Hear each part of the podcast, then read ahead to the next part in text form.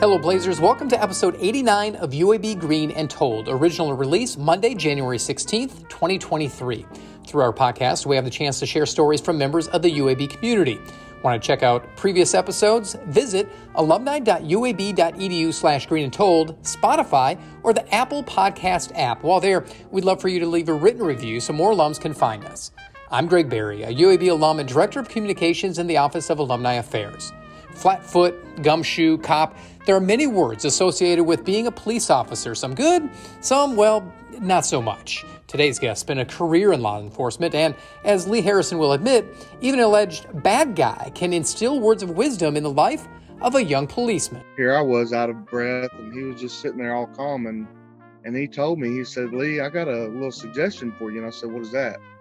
He said, If you'll start treating people with respect, he said, I guarantee complaints on you or any kind of arguments about you or anything will go away. From then on, Lee will tell you he was a different man. Still, it would take him years from that time until he enrolled at UAB. As he'll share, his life adventure culminated with a moment he'll never forget. I was so fortunate to be able to have my parents and my wife and twins were there when I walked across the stage. Um, and that feeling was just an amazing feeling. I can still feel it right now. Today, his career has shifted away from nabbing criminals to planting produce. While his products are on the up and up, you may be surprised where some of his research came from. Believe it or not, once I started learning, I would get the High Times magazines in my patrol car, and they know what they're talking about.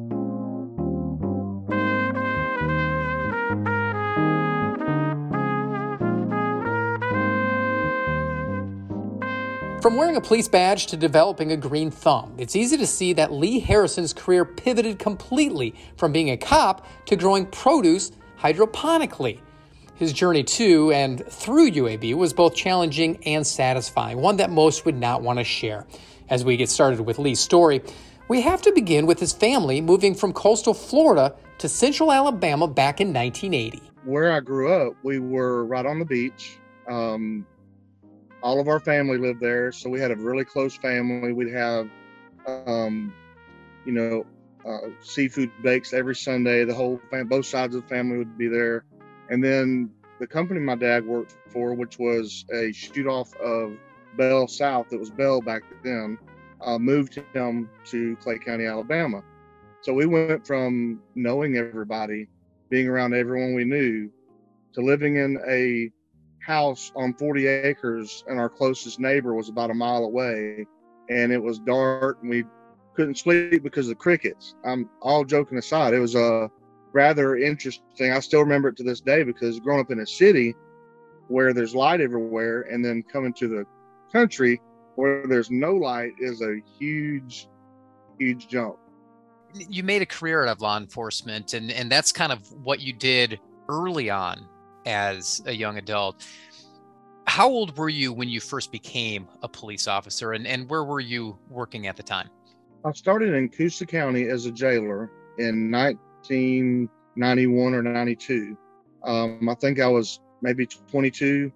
And as a jailer, I uh, got to see sides of law enforcement that were different than what I saw as a law enforcement officer, uh, working with con- convicted murderers and people that do things like that but my passion for law enforcement kind of grew from seeing some of the older generation of law enforcement, which are a lot different than what law enforcement officers are today. Uh, they were a little bit more laid back. Where I was working at in Coosa County, you know, it was kind of like everyone knew everyone, and if somebody did something, we knew who did it. And but there were some really great influences where I worked at that were, I would just say, good old fashioned law enforcement people that you kind of look up to, kind of like the John Wayne era of law enforcement. They were very honest and open, and they taught me, you know, the integrity aspect of law law enforcement, and that's kind of where I got the drive to want to be a police officer. You became a police officer after a short stint as a jailer. What kind of things were you able to do? What did you want to do for your career, and how did you want to see that kind of expand? I've always wanted to just be a good member of you know the community and be a good example for kids and for other aspects of the community. A lot of times, I think police officers kind of get in that mediocre drive where they just they're there They just react to calls, things like that. Um, I made it a really a weird choice. I would go into projects and places like that, and I would make contact with people that a lot of a lot of police officers would just stay away from.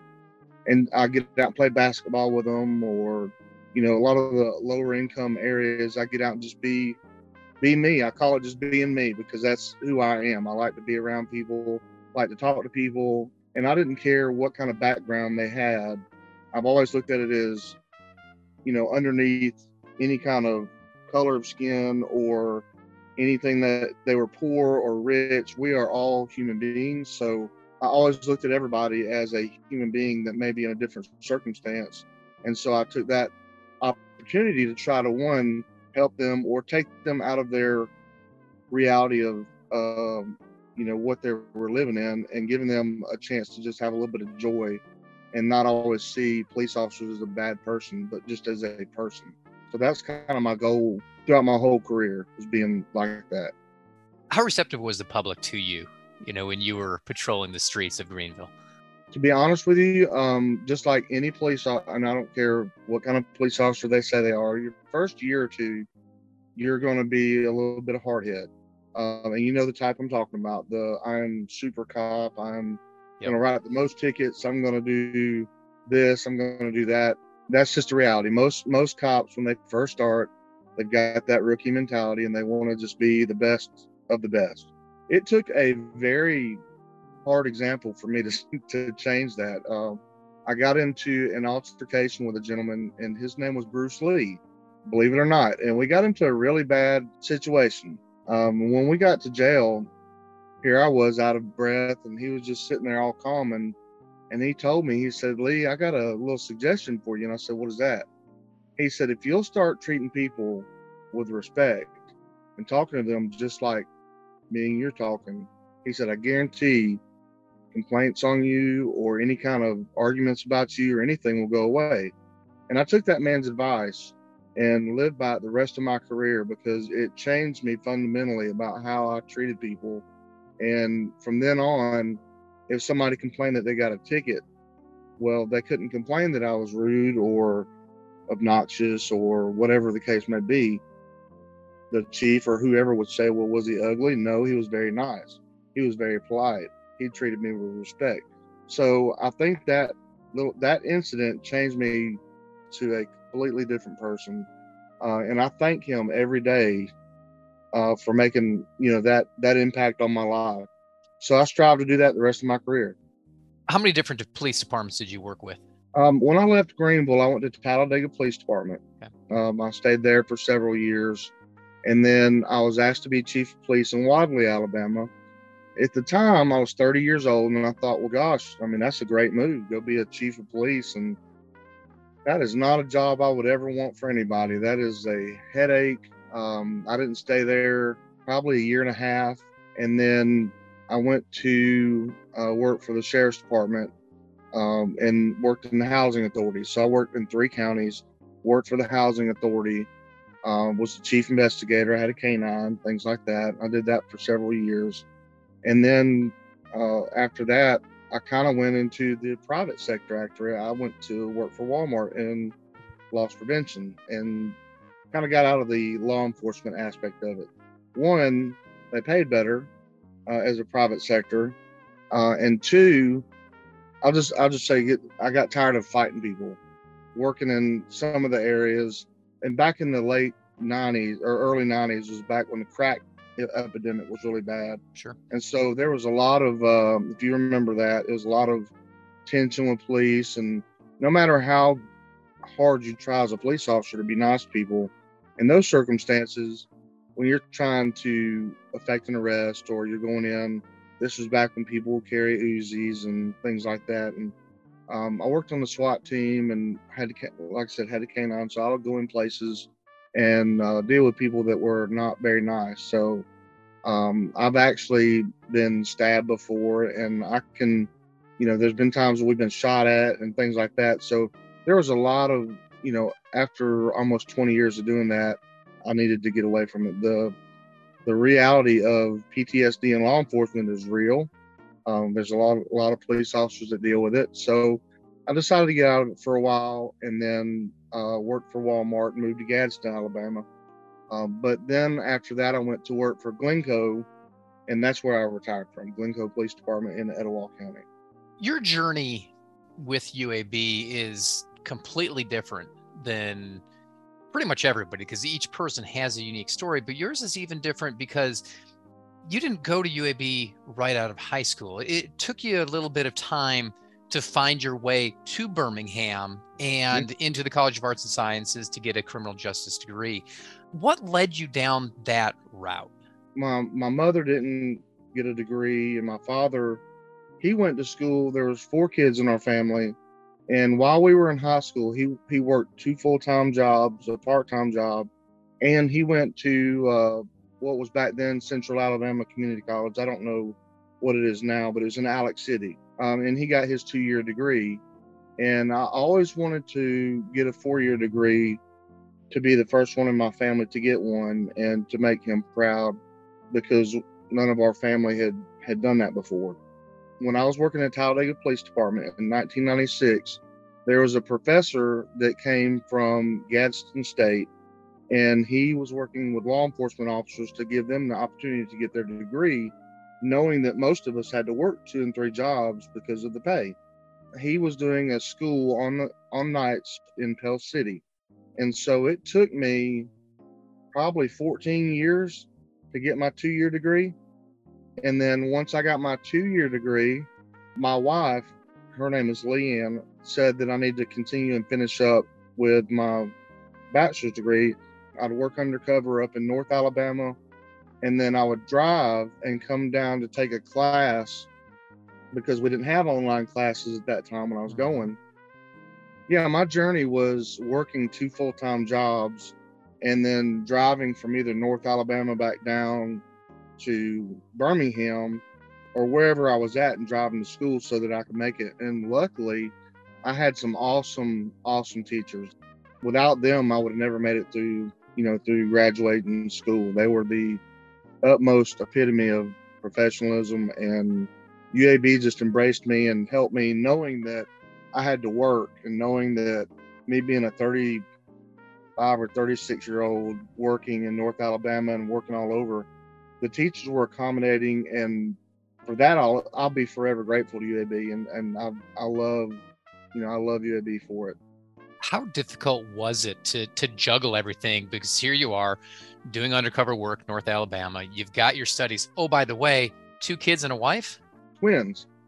I have twins. Um, our twins were born three months early. Um, so, and this was while I was going to school, doing that and working, and it was a, it was a challenge. I mean, I didn't make straight A's. Uh, I did make A's and B's and um, a few C's. I'll be honest with you. Um, but I fulfilled my dream of getting a four-year degree from UAB, and it took me a long time and a lot of there was a lot of challenges. Uh, but with my wife, and then my I was so fortunate to be able to have my parents and my wife and twins were there when I walked across the stage, um, and that feeling was just an amazing feeling. I can still feel it right now, and it's been, gosh, 11 years now. What do you think was the biggest challenge of doing everything that we just talked about, juggling everything? The biggest challenge of being a student at UAB with everything that you were you're having coming with you. The biggest struggle for me was making sure that I got to class, knowing that I had to be at work at say six o'clock up in North Alabama. My class got through at 4:30, trying to get through Birmingham traffic, going up 59 all the way to Fort Payne and then up in that area. So I think that was probably my biggest struggle. And then when the kids were born, juggling the fact that we had two kids in intensive care for two or three months, and then my wife as well um, having issues from from having our our kids. Without her determination, I think I probably would have just quit because I was just it was so stressful. But she would say, "Don't quit. You're not quitting. You've made it this far you know, talk to your professors, and I was always open with them, even when I was struggling and couldn't couldn't make it.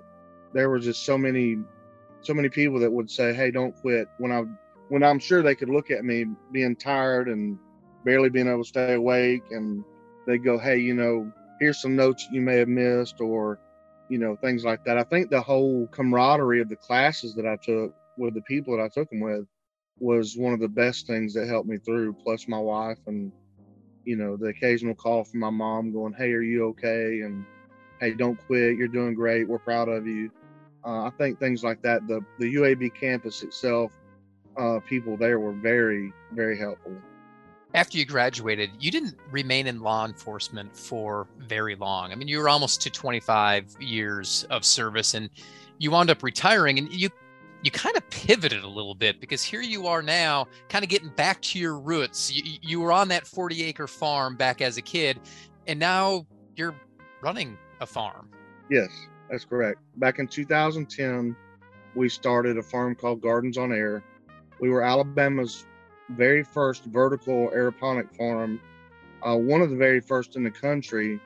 Um, we were the very first one to be USDA certified organic uh, using aeroponic equipment in the whole country. Uh, so that was um, we did that for people. We started that for people with cancer. We we know people that have cancer, and we found that a lot of produce and a lot of food that we have has coming from different countries. At that time, there was not a, a lot of awareness of how many chemicals are on the produce that we actually buy. And if you know anyone that has cancer, any kind of chemical that's on something they eat can affect what they're taking, their medicine or anything like that. So we started doing that to help them. We'd grow wheatgrass so they could juice it. We grow lettuces. Um, at one time, we were working with Space Camp up at um, in Huntsville. We've been trying for the past 12 years to get our systems into the school systems because most of the places uh, like these huge farms, all they want to do is get into Publix or Whole Foods or which we were. We were about to sign with Publix for 88 stores. We were in Jimmy John's, um, all the Piggly Wigglies in Birmingham. We were in four states in Earth Fare. When COVID hit, we had to shut down and pretty much lost everything that we had started. So in 2019. So now we've restarted. We bought an old grocery store. It's about 25,000 square feet. And we're in the process of remodeling it. And that one grocery store will be able to produce around 50,000 head of lettuce a week. And our goal is to provide that for the school systems in Alabama because most, you know, like I said, most places are more attuned to commercial side where we've looked, we've sat back and looked in places like especially in the uh, black belts of Alabama and the lower income or the underserved areas, you've got all this place that they could be growing their own food and nobody's willing to help them. They just want to make that money. They want to they want to get in these stores. So it's our mission to build these in every community that we can so they can feed themselves. Kind of like back when before you and I were born, you know, they'd have farms and people would trade some farmers will do beef and some would do you know do tomatoes and corn and you'd have different trades. So what we want to do is take old buildings and you can go anywhere in alabama and find them and refurbish them and make them into a farm and provide that farm for that community so they can you know they can feed themselves they can hire people at a good wage and they know where the food's coming from for their kids and for the community so that's what our goal is. Obviously this is not a, a, market that's probably easy to get into you know growing heads of lettuce growing anything. Basically i'll just say on a string that's in the air. What went into discovering how to do this and then making it literally grow? Well i was lucky enough my brother timmy he he actually came up with the name and he's the one that introduced me to the idea in 2010 i've never heard of it you know being a cop I, you know, I've seen high times where people will grow things hydroponically, and believe it or not, once I started learning, I would get the High Times magazines in my patrol car, and they know what they're talking about. They know how to do grafts. They know how to, you know, reproduce a plant that's a good plant, uh, clone it, things like that. Um, so a lot of it I learned from reading High Times magazine as a police officer, which was really odd to me um, and then trial and error. You know, we we were fortunate enough to find a person in Florida who had invented a system called air grown towers, which uh, their system worked very well for what we were looking to do and what we were trying to do. And then when we got theirs, I started building my own, you know, products to grow because I figured out how to do most of it. So, um, so I just build most of it myself now. And we're in the process of working with a company called Fork Farms, and they are going to be partnering with us to get in every educational system in Alabama. It just it took us a while, but that's what we're what we're wanting to do right now you have a GoFundMe set up to kind of help yes. facilitate things. Talk a little bit about that and, and what you're hoping to accomplish. My wife and I, our son goes to Coosa Christian School in Etowah County, uh, which is a, a, a 501c3, you know, school, private school, church school. And so they don't have funds, you know, like most public schools don't have funds. And we actually had a system that we weren't using. So we donated that to them. So now they're going to be able to grow around 200 heads of lettuce a week for their school. And it's a small school. Uh, but my son who's grown up in this since he was two years old he, we've been doing this. And he's actually going to be helping teach the kids how to grow and teach the teachers so that he can help feed his own classmates in that school so what we're trying to do with Hokes Bluff with our gofundme now is every system for a, a classroom will cost around $15,000. Now, that includes the systems, everything they need, and that includes just a little bit for us to go there every week for a whole year to take care of the system and make sure that they're, you know, they're up to what they need to do. And so that's what we're trying to do is, is we're trying to do that as a pilot, you know, school, Hokes Bluff High School. And we've already talked to uh, the superintendent of Etowah County and they're wanting to do it in all the schools. But since we are our business is in Hokes Bluff, we wanted to do Hokes Bluff first because that's our business area, and we wanted to provide, you know, their their kids with what we're doing. Considering you spend so much time um, in community college and then at UAB going to school for criminal justice, mm-hmm. How has that kind of helped where you are now? You know, I've seen both sides of criminal justice. Uh, I think one of the biggest fallacies that people don't understand is that when people go to jail and then they get out of jail, that you know they're rehabilitated. But in reality, the recidivism rate of criminals is very high, especially in Alabama, especially in the in the rural parts of Alabama. So I think that what I learned as a police officer, seeing, we'll just say Joe. So Joe would be arrested He'd go to jail for 30 days, 60 days, a year. He'd get out with what he came in with. He's got nothing. You know, if there's no family structure to help, he's got nothing. So I think what helped me being a law enforcement and then now doing this is is having the compassion for somebody that's committed a crime. And I'm not talking about people that commit murder. I'm talking about people that just do make a stupid mistake, mm-hmm. something small, nothing violent uh, one of the things that we want to do is to hire people that come out of jail and give them a job, give them a second chance. And I think having the aspect of being a cop and knowing what people do after they get out of jail and knowing that if they had a chance, if they'd only had that chance, you know, if they had, if we help one person that comes out of jail to succeed and to make it, then that's one less person we have to worry about putting back in jail. Um, I can tell you one thing is our company will never turn away somebody that's hungry. Um, if they come in and they they need something, we're going to do our best to get them something to eat.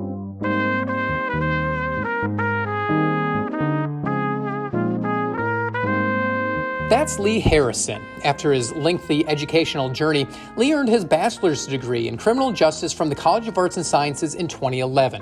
Today, Lee is co founder and COO of Gardens on Air, a hydroponic farm that provides year round produce.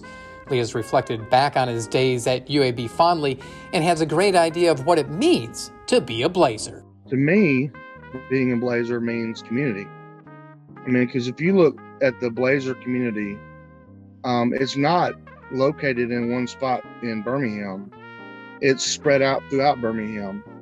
You can look and there's a at the campus and where it's it's almost like fingers and tendrils throughout the whole community we've got buildings over here and over here.